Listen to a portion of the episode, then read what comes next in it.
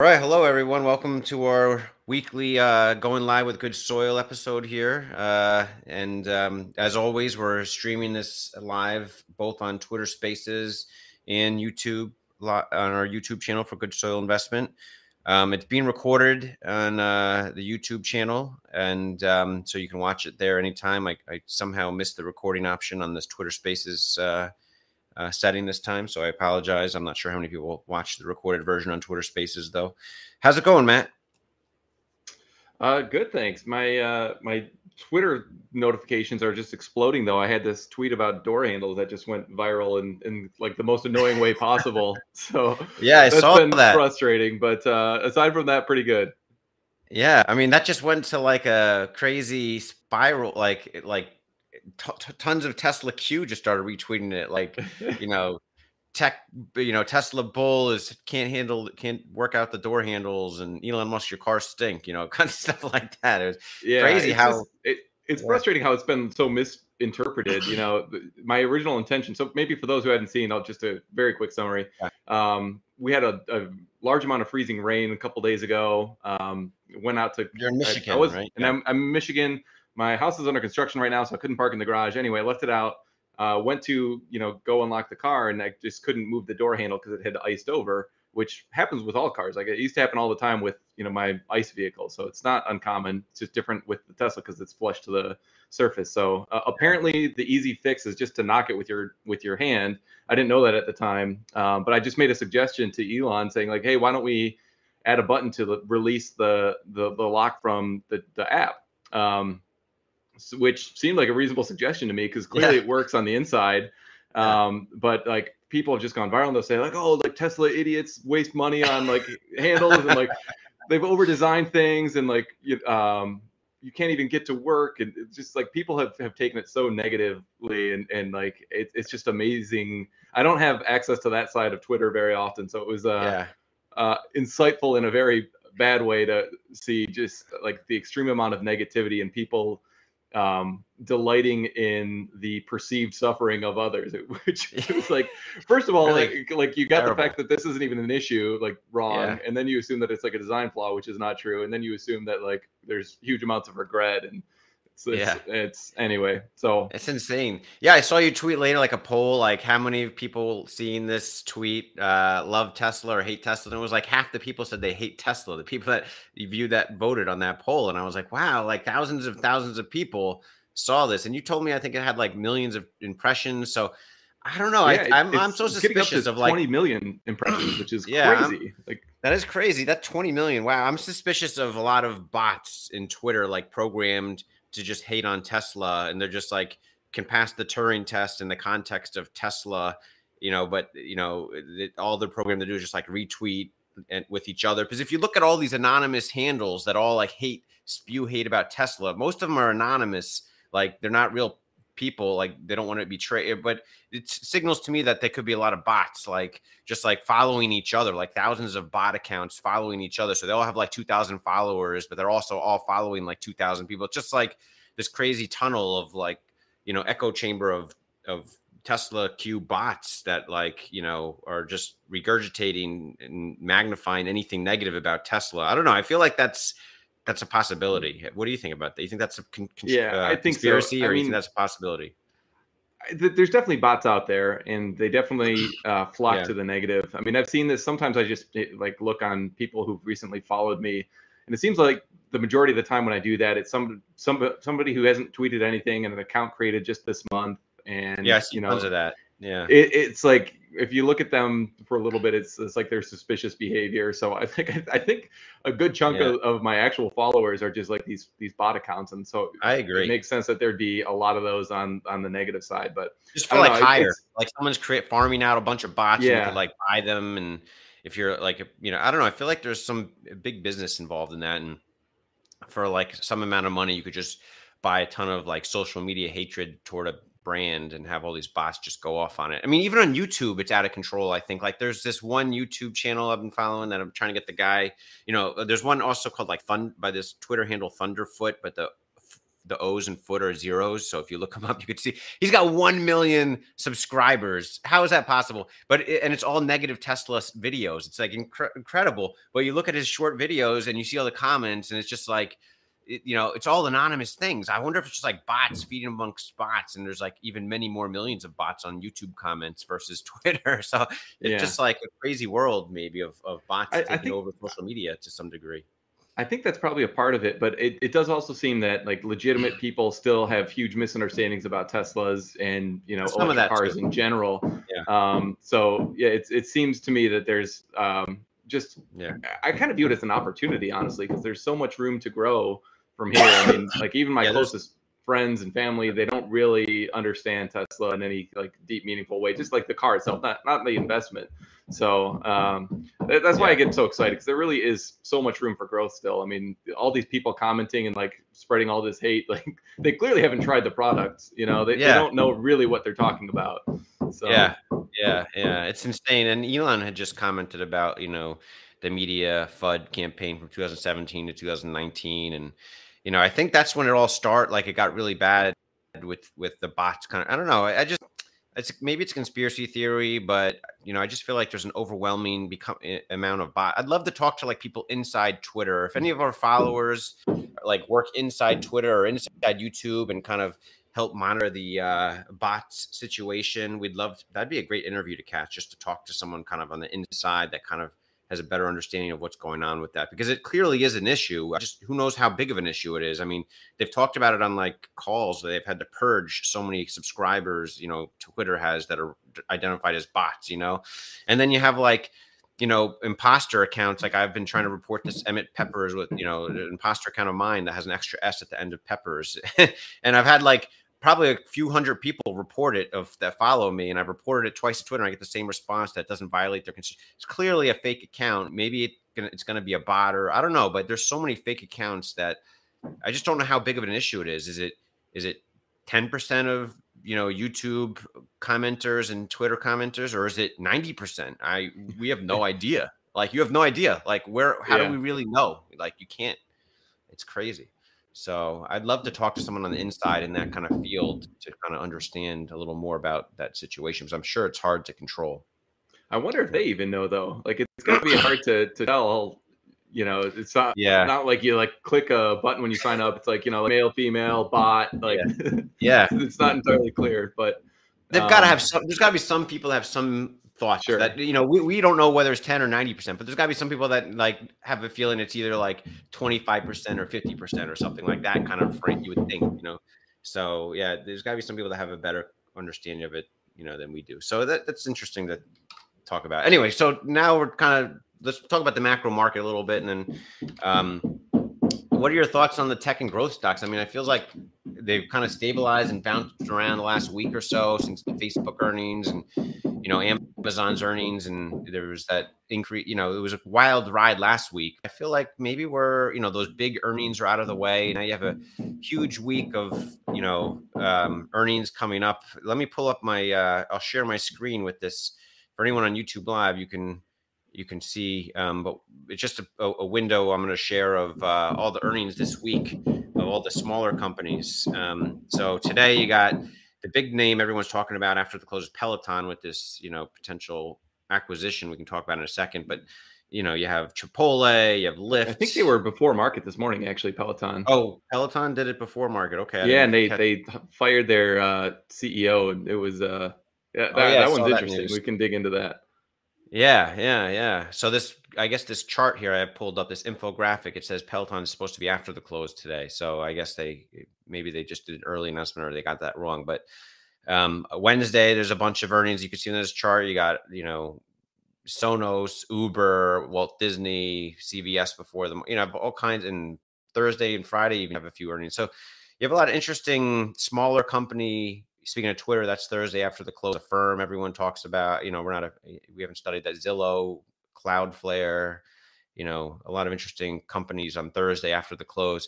So next week is uh, Roblox. You know, that's something we're interested in, obviously. Um, so you got still a lot of smaller company growth stock earnings this week and next week and such. So I feel like the big companies, you know, set the table, and it's a mixed bag. You know, Facebook was disappointing, but most of the others were very uh, impressive. Um, and so I think the market sort of stabilized the, the macro market for growth in tech stocks. Uh, what do you, what do you think, Matt? What's your kind of inclination here? Yeah, it, it does seem to have stabilized a little bit. And I apologize if you guys, if you hear some banging in the background. We got construction going on, which I'm further away from it than my normal spot, but it, you may still hear a little bit of that in the background, so I apologize. Uh, but it it does seem pretty clear that um, you know, there's a, a bit of stability, uh, at least compared to the like the extreme um, volatility that we saw in January, which of course was was bound to you know slow down at some point. Uh, but what I think is kind of interesting is um, just like the like the Uh, disparity of outcomes between the different, you know, like previous darlings of, of like the growth stock industry. So Net, Netflix started off earnings season on a really negative note. That stock yeah, dropped, that what was it, like twenty-five percent or something? Yeah, yeah. Yeah. So like Netflix and Facebook pulled back really hard. Uh, Snapchat fell like twenty-five percent the day before earnings, um, just because the, um, The all, all the concerns about about Facebook and, and yeah. the issues with the the security, uh, which they had highlighted as as uh, a concern with Apple's security changes in Q three. So for them to to post a huge earnings beat, um, it was, I think, really impressive. So I think what we're seeing now is the market in in general has has like all boats have have fallen.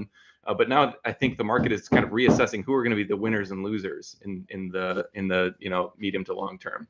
So I think you're g- going to see uh, potentially a, a good amount of uh, upside from here, depending on, on how that shakes out for individual companies.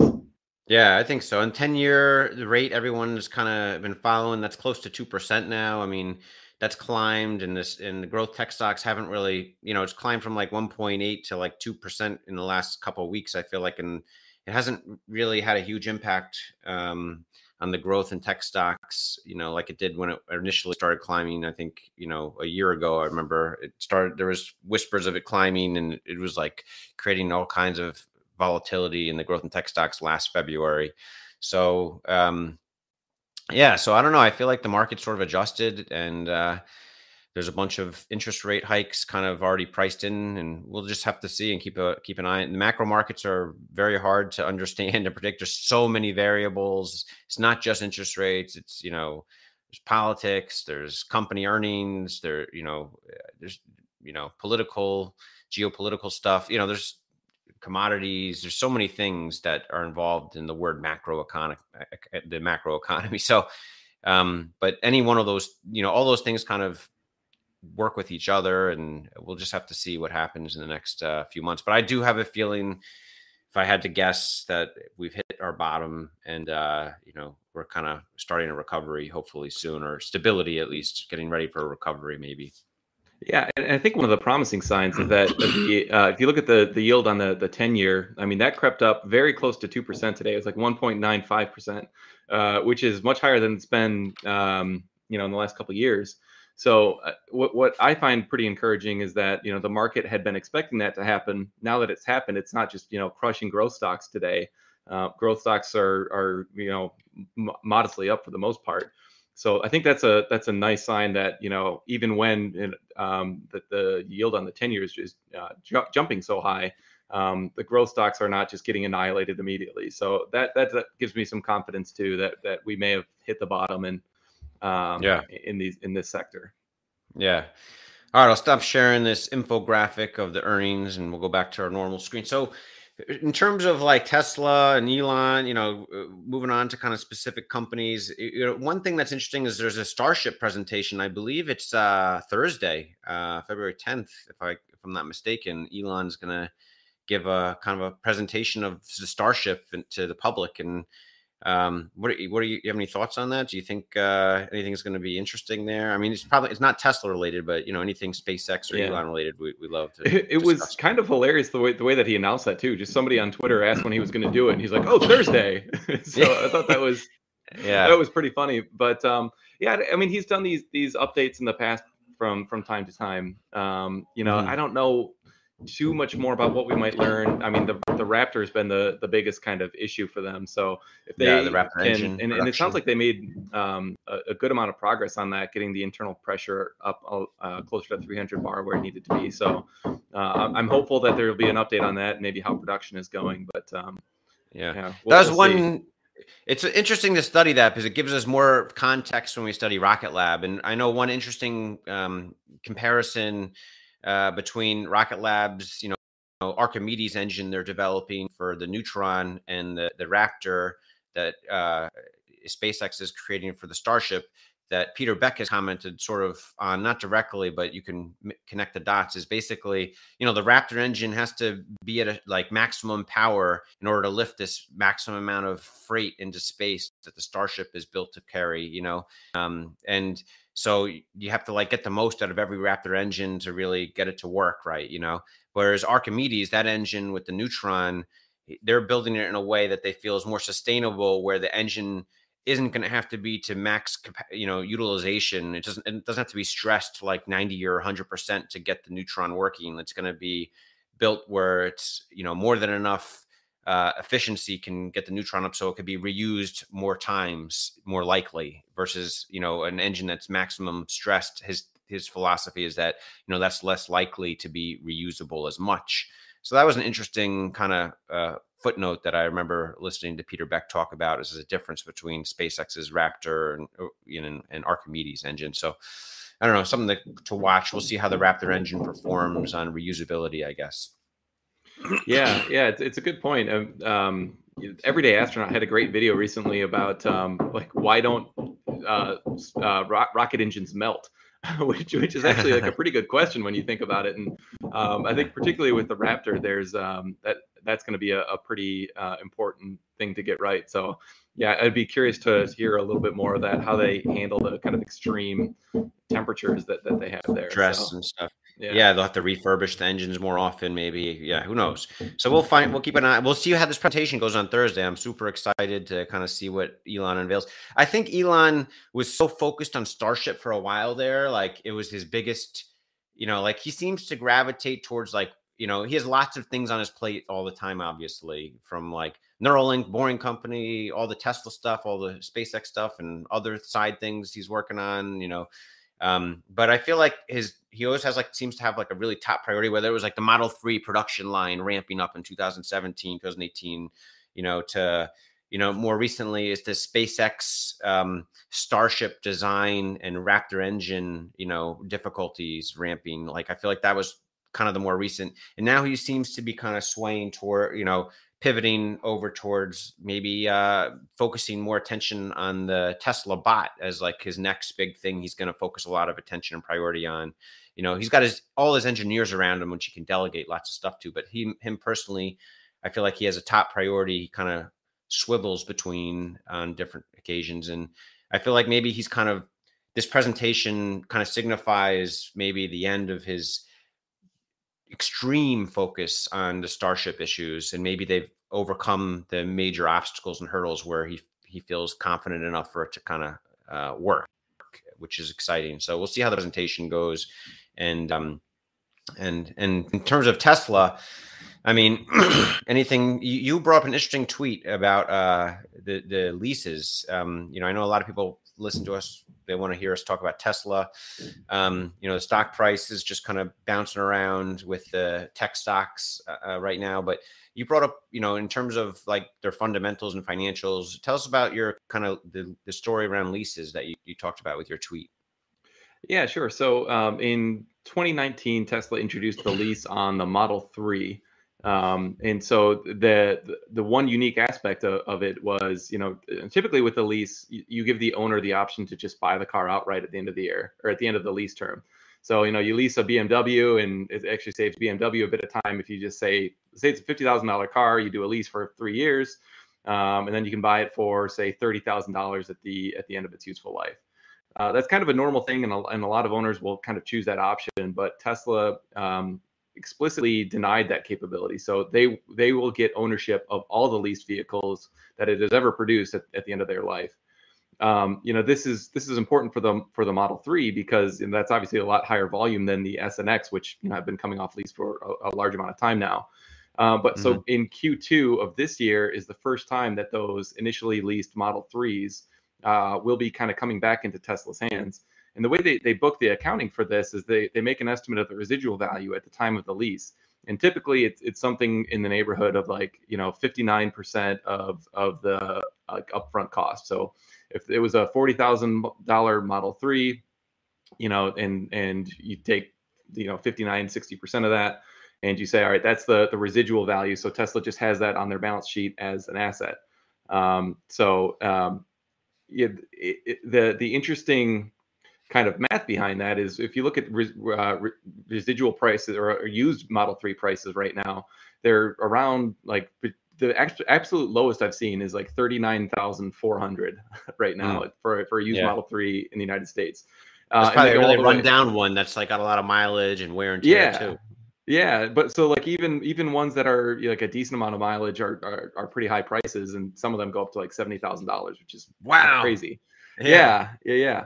So you know, if if the actual value that Tesla can you know monetize is is like you know fifty thousand dollars or something like that, which is slightly lower than the average used Model three price right now, uh, then there's there's potential for like a twenty to twenty five thousand dollar uh, gain on each of those vehicles that they sell. And remember that, that Tesla actually attaches full self-driving to all, all of their used vehicles right now, uh, at least that have that hardware. So that's another kind of way for them to, to gain some margin on this. Um, mm-hmm. So, you know, if you if you run the numbers, I think there were just under five thousand uh, Model threes in that Q two twenty nineteen timeframe. So uh, it gets to be, I forget the exact number I had out there, but it was like one hundred seventy million dollars or something like that of, of margin potential just mm. for... you know, that, that used vehicle leases. So, you know, in, wow. in the context of like, a, you know, billions of dollars of earnings, it's not a huge deal, but it's just kind of another one of those, you know, drip, drip, drip of profitability that, that Tesla yeah. has. And it's another kind of like lever that most people aren't really thinking about.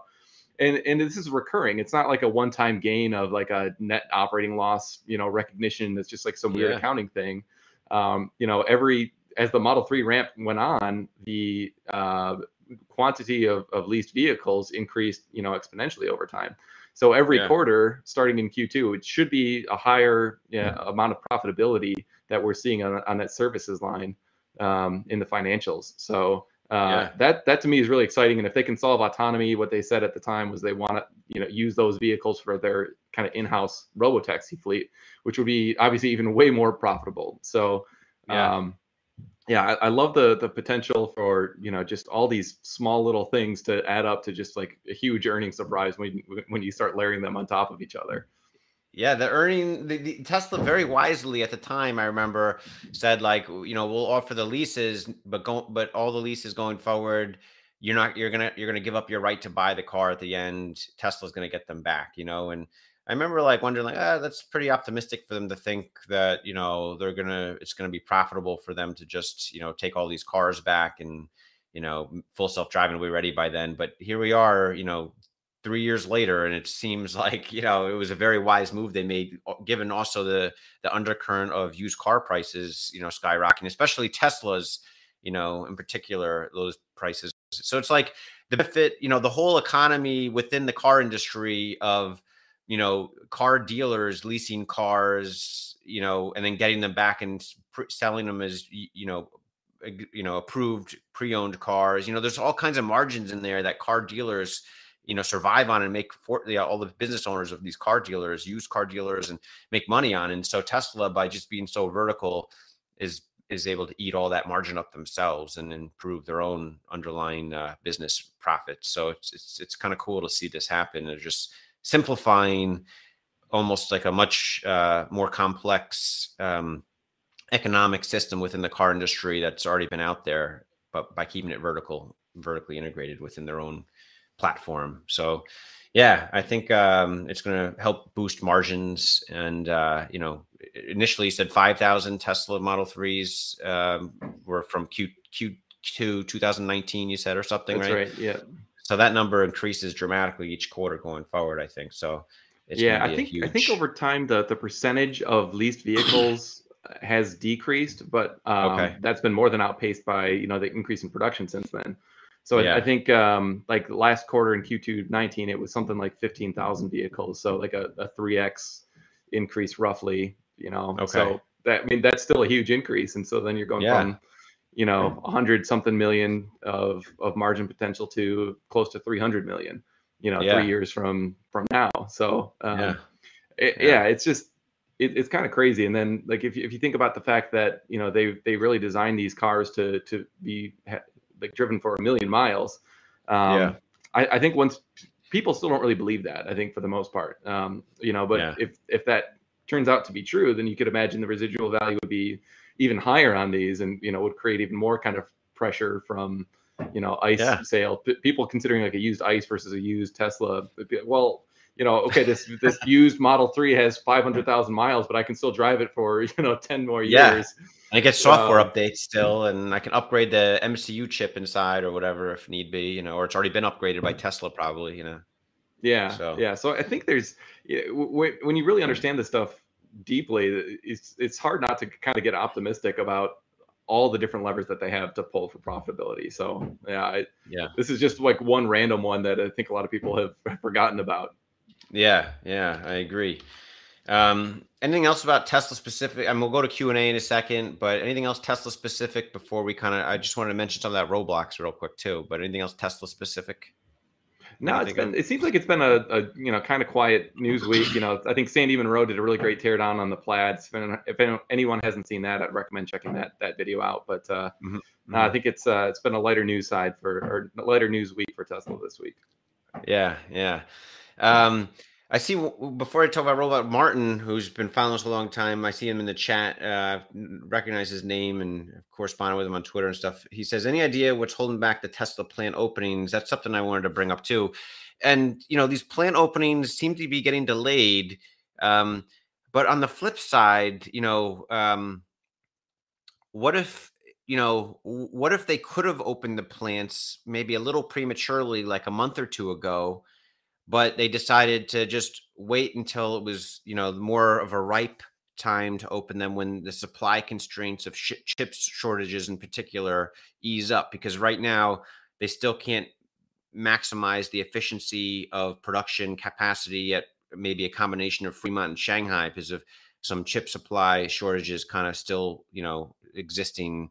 Um, so I'm wondering, on, on, a, on a silver lining, optimistic point of view, you know, I know I've expressed, I was on Dave's channel the other day and was saying like, it's really concerning. These factories are getting delayed, but what if it's really just linked to the chip supply shortages? What do you think, Matt? Do you think that's a possibility?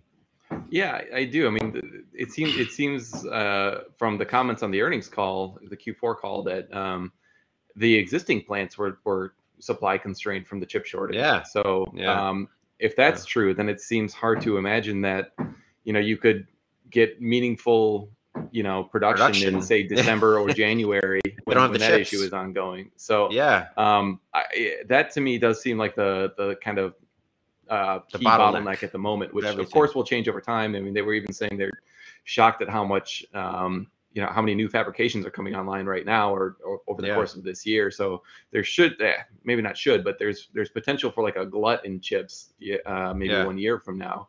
So by yeah. the time that happens, like this will, yeah, it's just part of like the struggle of going up the S curve, right? Like we're we're at a really yeah. hard time right now with the S curve, because even if you have the physical capacity to do it, you just don't have the, the supply chain to, to handle it. So um, yeah, yeah I, I'm sure they could make some out of there, but it wouldn't be close full capacity, it, it seems likely. So I think I think that that's a good point to bring up. Yeah, yeah. And uh, I see one other question before. Any comments on Meet Kevin's apocalyptic ap- apocalyptic stance on the markets these days? Feels like he needs a hug. Yeah, that's something I've been thinking about. I've been I watch him occasionally in the mornings or something when he's live, because I like to listen to the live stuff when the markets are opening, and sometimes C N B C or Bloomberg, you know, is focused on Europe still, and C N B C is kind of like, I don't know, it's I feel like I'm, I'm getting dumber sometimes on listening to C N B C, depending who's talking. You know, sometimes they have really interesting guests on, but a lot of times the pundits are just kind of, you know, reading headlines. Um, but, um, I, I, you know, I, I, I do understand uh, me where, you know, me, Kevin has his view, and he's, uh, you know, successful entrepreneur, a very successful YouTuber, and he's done well investing, and who am I second guess what he thinks about the markets, you know, he, he might be right, you know, but um, I also see, like, you know, for me, uh, he, he does this all on his own for the most part, you know, and it's, you know, on one hand, that's really commendable, incredible. But on the other hand, for me, at least, if I was on my own for the most part, you know, my head is sort of like a bad neighborhood. You don't want to be there too long by yourself. You know, like I feel like having Matt here is like a trusted partner to bounce things off of.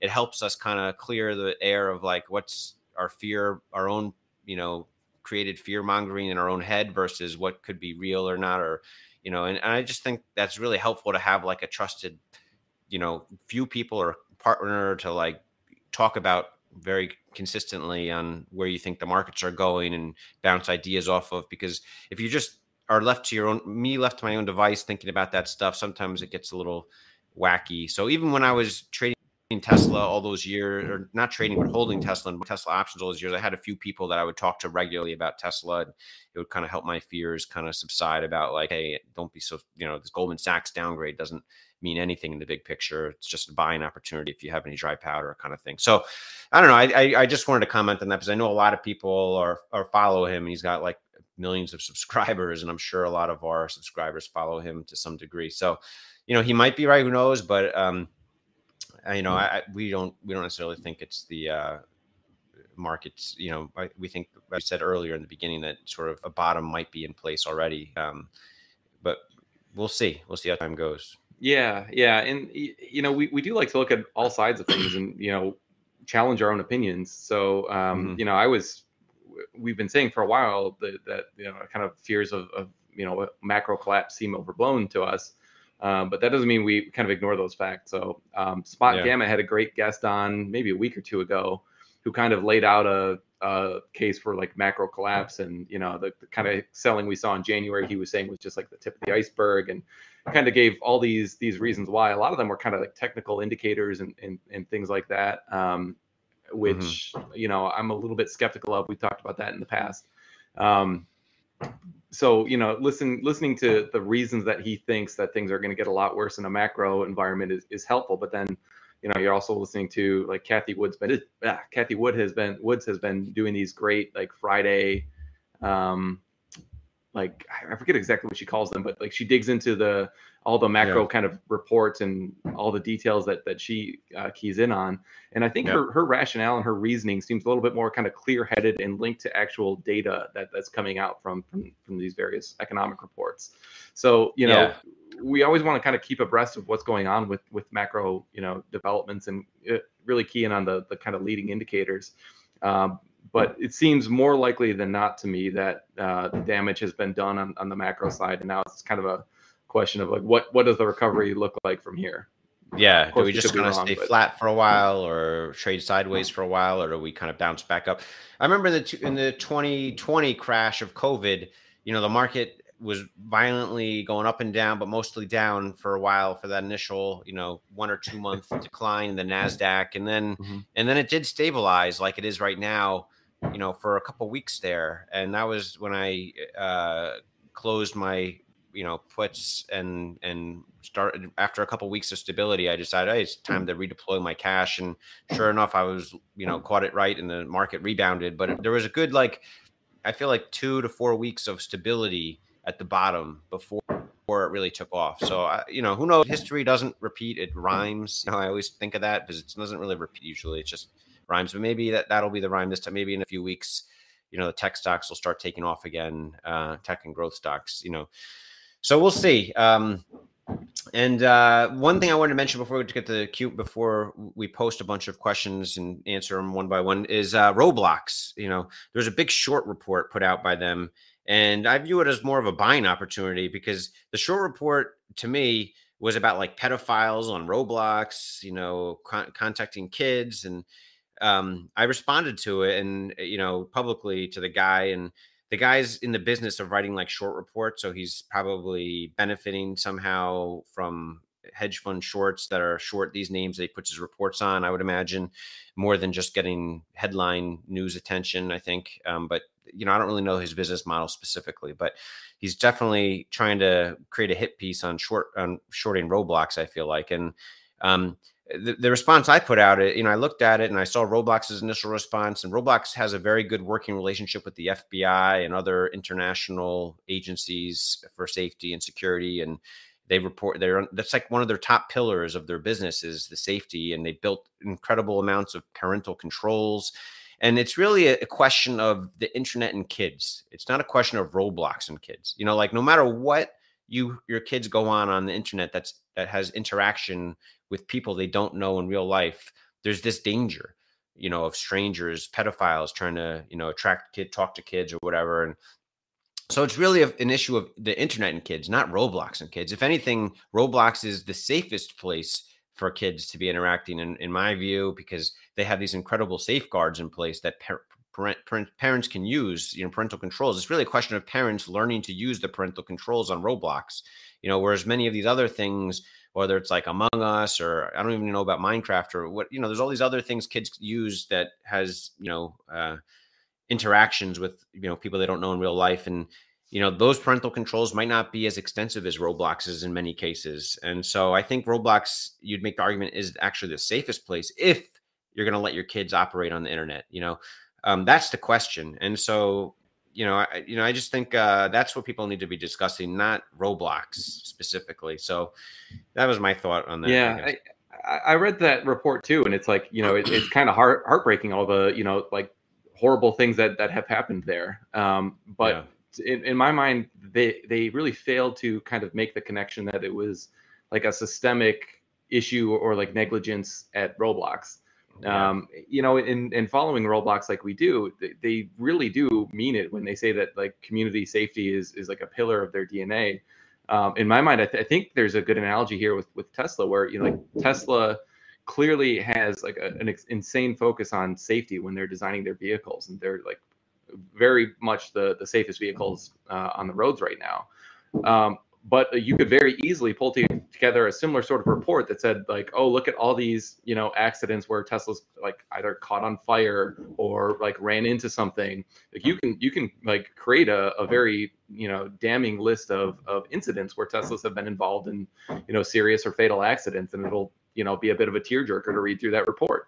That doesn't yeah. mean that like Tesla has a lack of focus on safety. So I think the, yeah. the same kind of analogy applies at Roblox. Like, you know, of course, yeah. bad things have happened on that platform, but it's a it's a huge stretch in my mind to say, okay, bad things have happened on the platform, therefore it's a like a home for pedophiles, or it's a like the management is um, negligent, or, you know, they're not doing yeah. anything about this. So to me, yeah. it left a lot wanting in terms of like an actual short investment thesis report.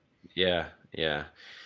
So we'll see what their earnings is on two a week from today. I'm excited to see how that pans out. Um, we know what happened last earnings, but I don't yeah. think that's going to, that type of response of a, you know, thirty-five percent share price increase over, you know, from the earnings is going to happen this time. But I think it hopefully will, will lay the foundation for strong growth still coming with Roblox. So we'll, we'll uh, we're keeping a close eye on that. So yeah, with that, let's go to Q and A. We'll have about twenty minutes or so to just go as many, go over as many Q and A's as we can here. Um, so from Mark Gomez to Hayda on YouTube, when you consider Tesla, when do you consider Tesla will pay dividends or repurchase shares? So I touched on this a little bit with my chat with Dave the other night, um, that at some point, you know, I think sooner than people expect, Tesla is going to be even more flush with cash, you know, and they're going to want to do something. Obviously, they're expanding as fast as they can, and they got a lot of projects on their plate. You know, the Tesla bot, they can't build factories to build the Tesla bot until they've completed all the design iteration, obviously, and that could be years away.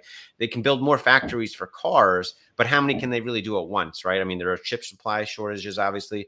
Um, maybe they do like a fab uh, uh factory for building their own chips or something. I don't know, but that was talked about not too long ago. I think there was a rumor of that, but it could take five years for them to get that factory up and running. Although on Tesla time, maybe it'd be like two or three years, who knows? So there's lots of things they could do to deploy their capital to expand production, but I think their cash balance will accelerate faster than they can spend the money efficiently, to be honest. That's what my, my, my, my after thinking about it a lot, I think in like three to five years, they'll have so much cash. They'll be printing so much cash, especially with full self-driving by that time kind of being more into place. Like Elon is already spread thin with so many projects. He's not going to like create even more. Maybe the, maybe the vertical takeoff and landing jet. That's, you know, that's, you know, they're going to have tens of billions on their balance sheet. They're not going to have like single digit. Any new project will be single digit billions to develop and build out, I'm sure. So they could have like in five years, they could have like a hundred billion, you know, or plus on their balance sheet if they don't really spend it fast enough, you know? So just, I think that people are going to be surprised with just how fast their, their cash balance gets uh, added to. And I think for that reason, at some point in the next, you know, five years that Elon uh, is possible that he just buy, start buying back shares to deploy, you know, instead of keeping it in cash or, or Bitcoin reserves, he'll just say, all right, we'll just buy back shares, because he knows if there's, no, you know, if they have tens of billions of, of capital in their balance sheet at all times, that's plenty, but they don't need hundreds of billions. Right. And if something happened where they needed to raise, you know, ten billion quickly for some reason, they could always tap the markets in an emergency case scenario. But, you know, again, but uh, I, I just don't, I don't see him. I, I think at some point when they get to the, you know, one hundred billion cash reserves mark, by that time, they'll, they'll be buying back shares before then. I don't know. What do you think, Matt? Yeah, I, I think, you know, I, I agree with everything that you just said. I, I would just add, um, you know, in, in the past, Elon has made the comment that they want to run the business kind of close to break even from a cash flow perspective. But then, mm-hmm.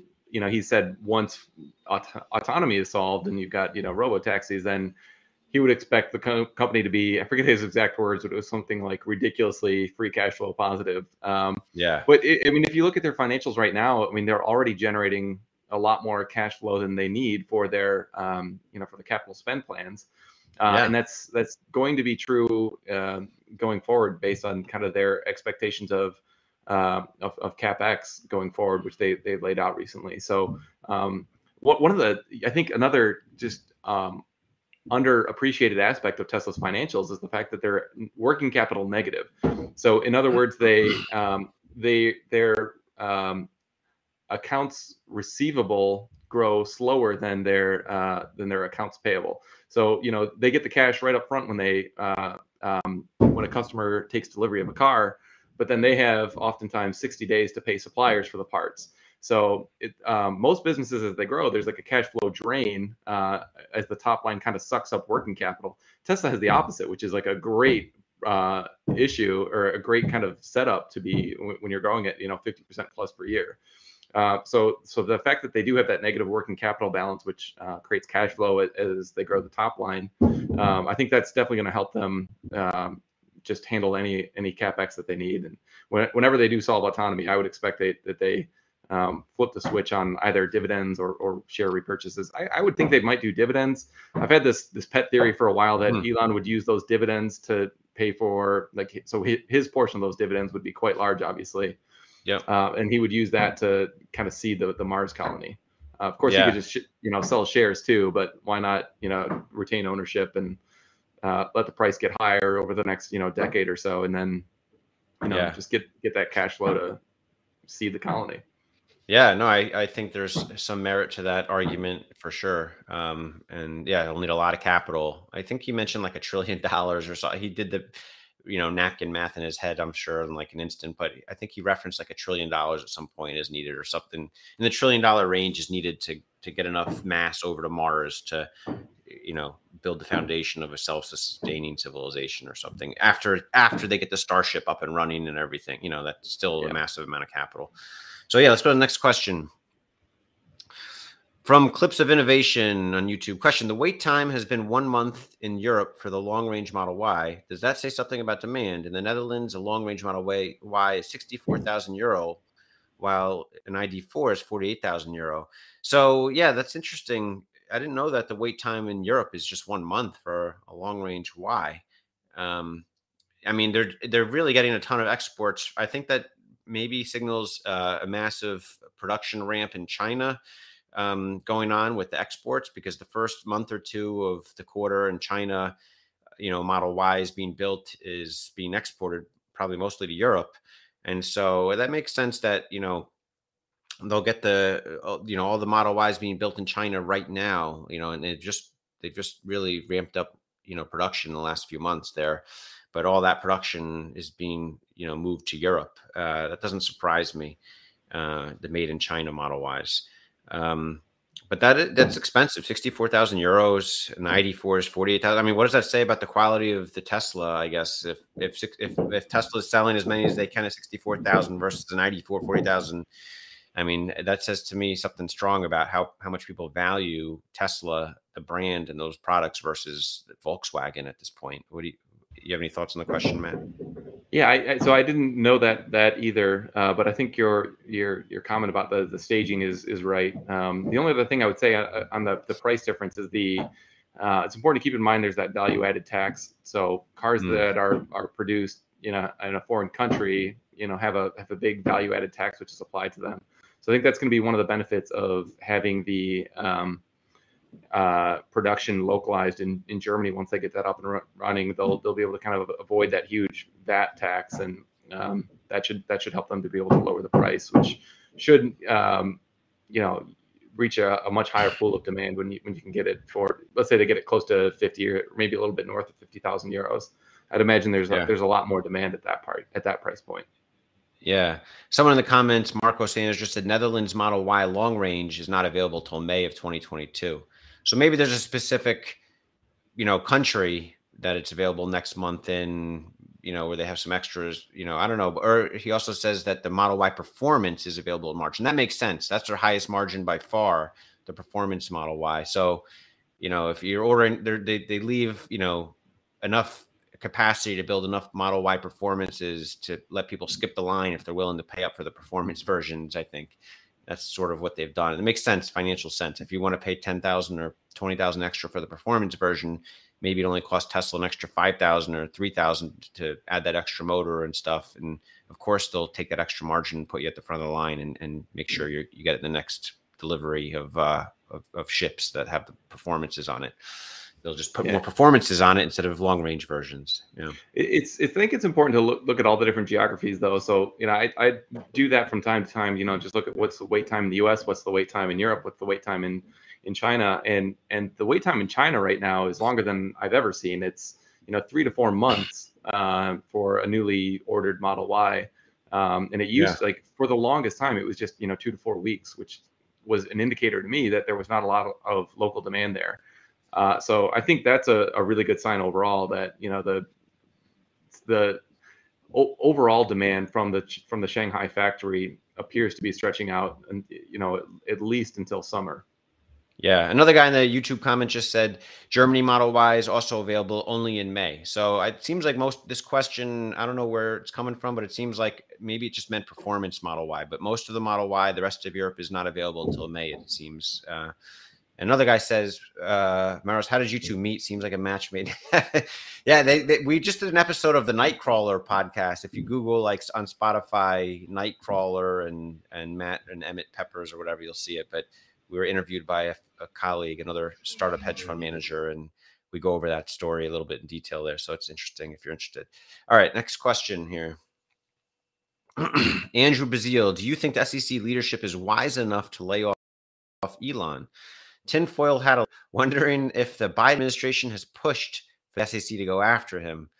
Hmm. I mean, I think, uh, you know, I think it's possible that, you know, conspiracy theory that the Biden administration is kind of nudging S E C to like put pressure on Elon and Tesla, you know, to kind of give the, the uh, union made car companies, you know, uh, more wiggle room or, or, or more chances of, uh, of succeeding, I guess, by hurting the competitor, the main competitor. So, yeah, I mean, I don't think, I think that's possible. Um, S E C leadership is wise to lay off.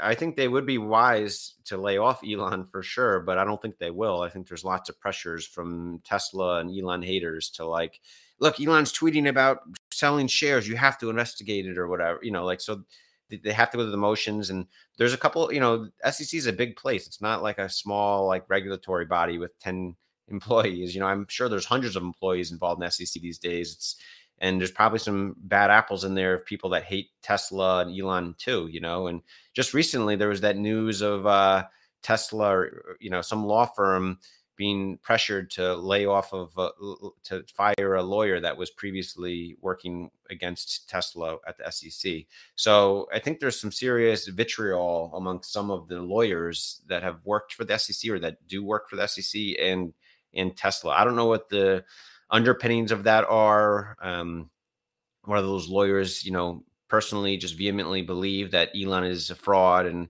you know, all that, uh, if they believe that reality, or if there's some kind of, um, you know, incentive, whether economic or influence or something else amongst, you know, the, the powers that be that want Tesla to fail, like short sellers and big oil and legacy auto and unions and stuff. So it's hard to know the complexities of that, but there's definitely some bad blood with some people within the S E C and Elon and Tesla.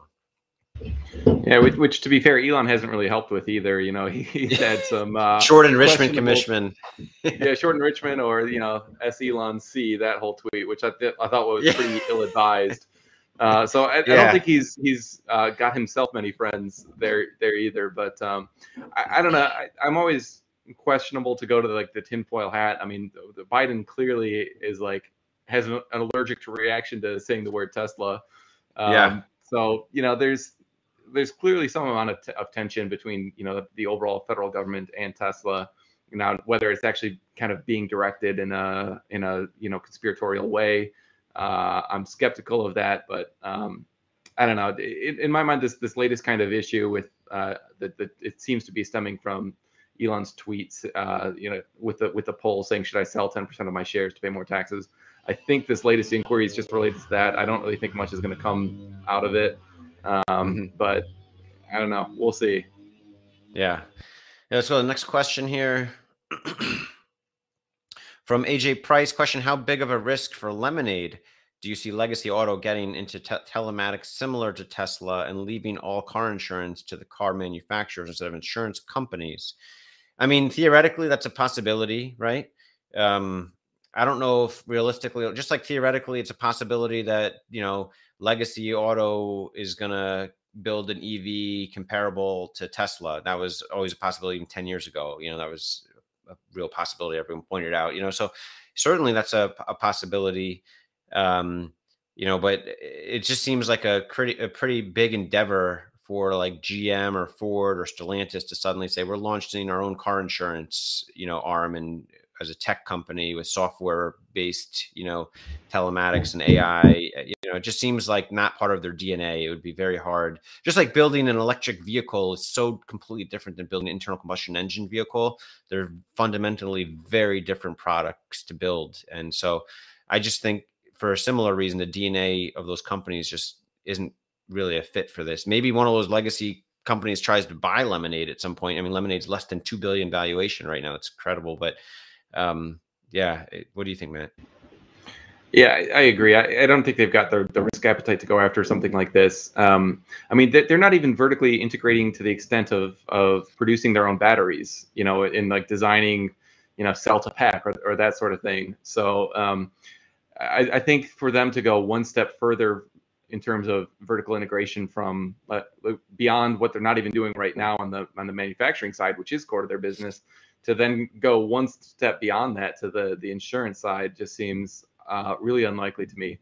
Um, I think Ford is actually using, uh, and there's, there are some other auto manufacturers as well that are using like a Metro Mile um, technology in their in their used in their their new vehicles that they're producing. So to me, it doesn't seem like they want to own this piece of the data stream. I don't think they're they're really that interested in kind of pursuing this. I think there's more of a chance that the legacy insurers will start to offer some more of these type of products. I know like U S A A, for example, does offer mm-hmm. like a, a telematics-based um, auto insurance pricing. Um, so I think more of them will, will go that route because um, it's kind of more mm-hmm. core to their business, but I don't think the auto companies will do it. Yeah, yeah. All right, next question is from Brian Gamble on YouTube. Question, could you comment on the idea of social media companies versus gaming companies winning the metaverse space? I think that gaming companies have a better shot at giving consumers what they want. Um, yeah, the metaverse, when people use that word, it's hard, you know, to define what the metaverse space is. Um, you know, it's easier to say what it is not, I would say.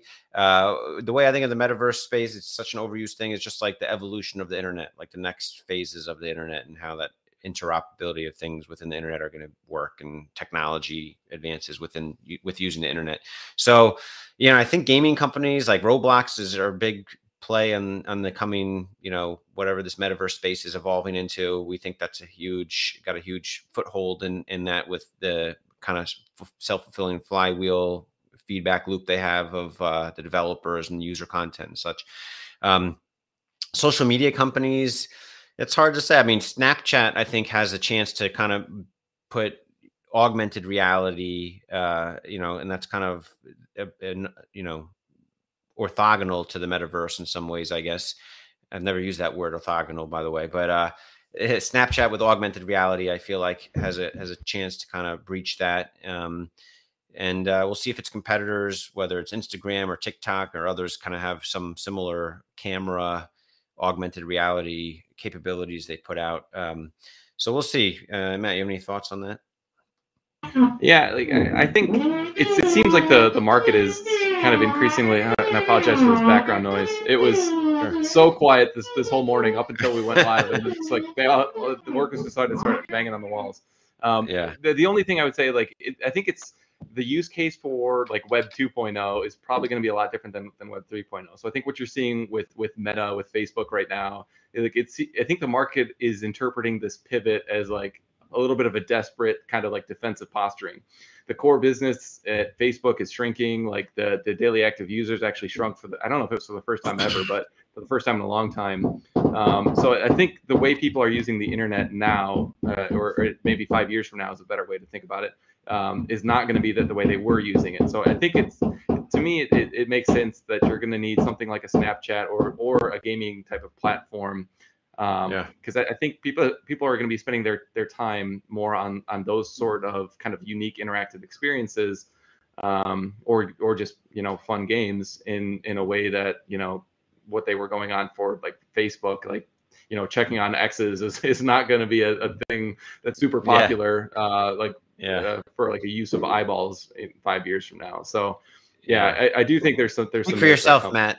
No, just kidding. I'm I not checking out any exes. Maybe that's yeah. why. Just kidding. Just kidding. All right. All right. Last question. Let's do one more question here. Let's see. Um, from Oliver Thomas, question.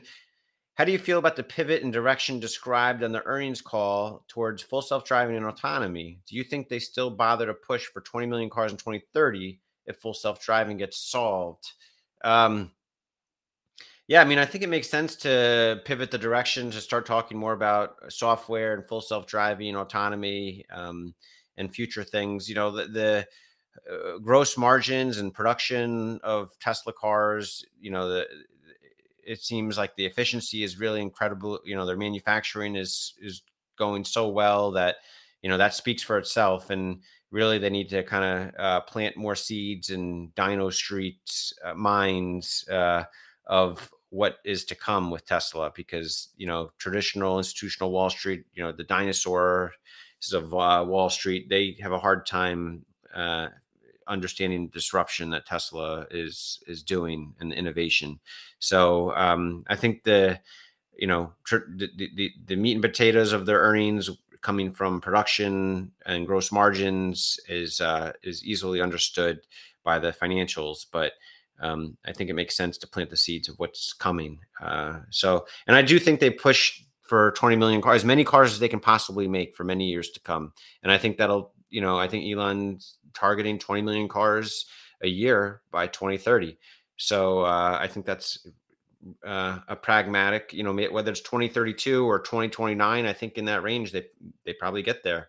Um, I just don't, I see there's demand is almost infinite, uh, as long as their technology is accelerating so much like it is. So for years to come, that they can just sell as many cars as they can possibly make, but they can't, you know, it, building cars is very hard, uh, to expand. You know, it's not like building ten million more iPhones a year. You know, building ten million more cars a year is much more difficult, more batteries to source, chips to source, raw materials, factory capacity. So, you know, we'll see. And Matt, you have any thoughts on that one? Yeah, I guess I wouldn't. Um, I, a lot of people probably did interpret it as a as a pivot, but um, you know, if, if you go back to Autonomy Day, and I think that was twenty nineteen, it's yeah. like exactly what they said back then. Um, you know, the only issue is like back then nobody like it was a total joke to to think that, you know, F S D would result in transforming the company's financials. Um, yeah. So like they went out and kind of kicked butt on manufacturing for a couple of years and, you know, proved that they could do it. And now F S D looks like it's, you know, kind of poised to uh, potentially be that that kind of meaningful financial catalyst that they were talking about back in twenty nineteen. So they they just brought up the same points again uh, on this last earnings call that, you know, if you increase take rate and you increase the price uh, and you have like a, a robotaxi my, uh, future where there's like autonomy, um, the current financials are like a rounding error to what the future financials would look like in that scenario, uh, which, you know, they have been saying for years. So, you know, I, I think um, it was prudent just to kind of remind everyone that, like, hey, we haven't given up on this, and it's it's we're a lot closer to it now than than we were then, and and so kind of buckle up, because if if we do solve this and if we do, you know, get take rate a lot higher than it is right now, um, you know, the, the company's financials will look like ridiculous. Um, yeah. And I agree with you on, on twenty million cars per year in twenty thirty. Even if they, like, you could flip a switch right now and just produce twenty million vehicles, uh, you probably need to lower the price point now or have full self-driving a lot better um, in order to kind of maintain pricing. Um, yeah. But even if you could do that, it would take years to kind of turn over the the, the existing, you know, ICE vehicle fleet. Uh, but the economics of uh, an autonomous electric vehicle are just drastically better than the economics of driving an ICE vehicle.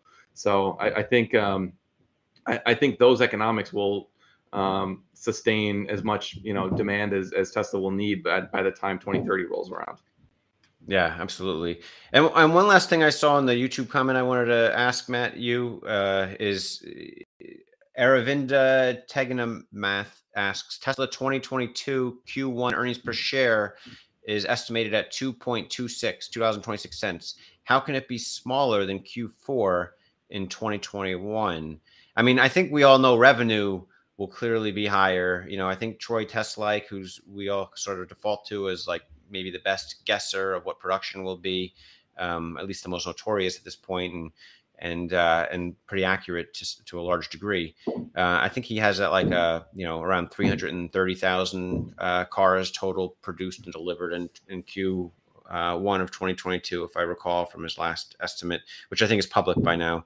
Um, mm-hmm. If you're not a Patreon supporter, you have to kind of wait a few days for it to be public. Uh, so um, yeah, I mean, at three hundred thirty versus three hundred ten thousand, uh you know, there's got to be a, you would think, a five to ten percent uptick in revenue at least from that, um and you got to think that the higher priced models are being delivered largely for this quarter versus last quarter. It was probably a mix of lower priced previously ordered models versus, you know, more recently higher priced models. So you got to think the margins for that have to be higher, but they're also spending more money on ramping up the factories. That's sort of the take, where maybe the gross margins might not be quite as high. I mean, do you think, you know, it's an early question, Matt, what do you think? Do you think earnings per share is going to be higher uh, than Q, Q4? Yeah, we so I, I just more detail later on your model. My my model, just to kind of check. I, I don't think it's going to, like, we, we, we've seen in the past kind of like step changes in profitability as as, as they increase uh, production. Uh, I, I was kind of taking Zach's caution on on the call uh, at his at his word. Uh, so, you know, mm-hmm. he, he mentioned, and, and we've known for a while, that there's going to be gross margin pressure when you launch um, Austin and, and Berlin. So I think it's reasonable to uh, take your kind of core manufacturing margin down for the next couple of quarters uh, relative yeah. to where it was in Q four. Uh, and, and he talked about kind of, kind of ongoing pricing or uh, supply chain issues, and um how much they were paying, you know, for expedite costs, uh like with ports and with, with shipping the, the vehicles. So that remains, you know, an issue. Looking at the bottom line, kind of putting all that together, along with, you know, I have a I'm forecasting another decrease in take rate for full self-driving in Q one, uh, which I think mm-hmm. is prudent. Um so I'm I'm looking at two dollars and sixty-two cents right now for Q one. Um oh, obviously it's it's, okay. it's really early. Uh, and that's even with backing out the um Um, you know, the, the kind of one-time payroll tax item that that was highlighted in, in Q four. Uh, so assuming yeah. that goes away, you know, you get a little bit of a benefit for that and growing the, the OpEx from there. So, like, I don't think it's, you know, I, I think we'll have a slight improvement, you know, quarter over quarter. But, I, like, to me, it's like Wall Street seems clearly too low. Um, but it, it, it seems like it would be a stretch for me to, to say that they get to like three dollars in earnings per share in Q four. Given yeah. everything that they have going on, or sorry, in Q one, given everything that they have going on right now. Yeah, yeah. One dark horse element, I'm not sure how much it'll impact the profitability or the gross margins, but I do think this quarter could be the quarter where they start delivering in bulk the Model X refreshed.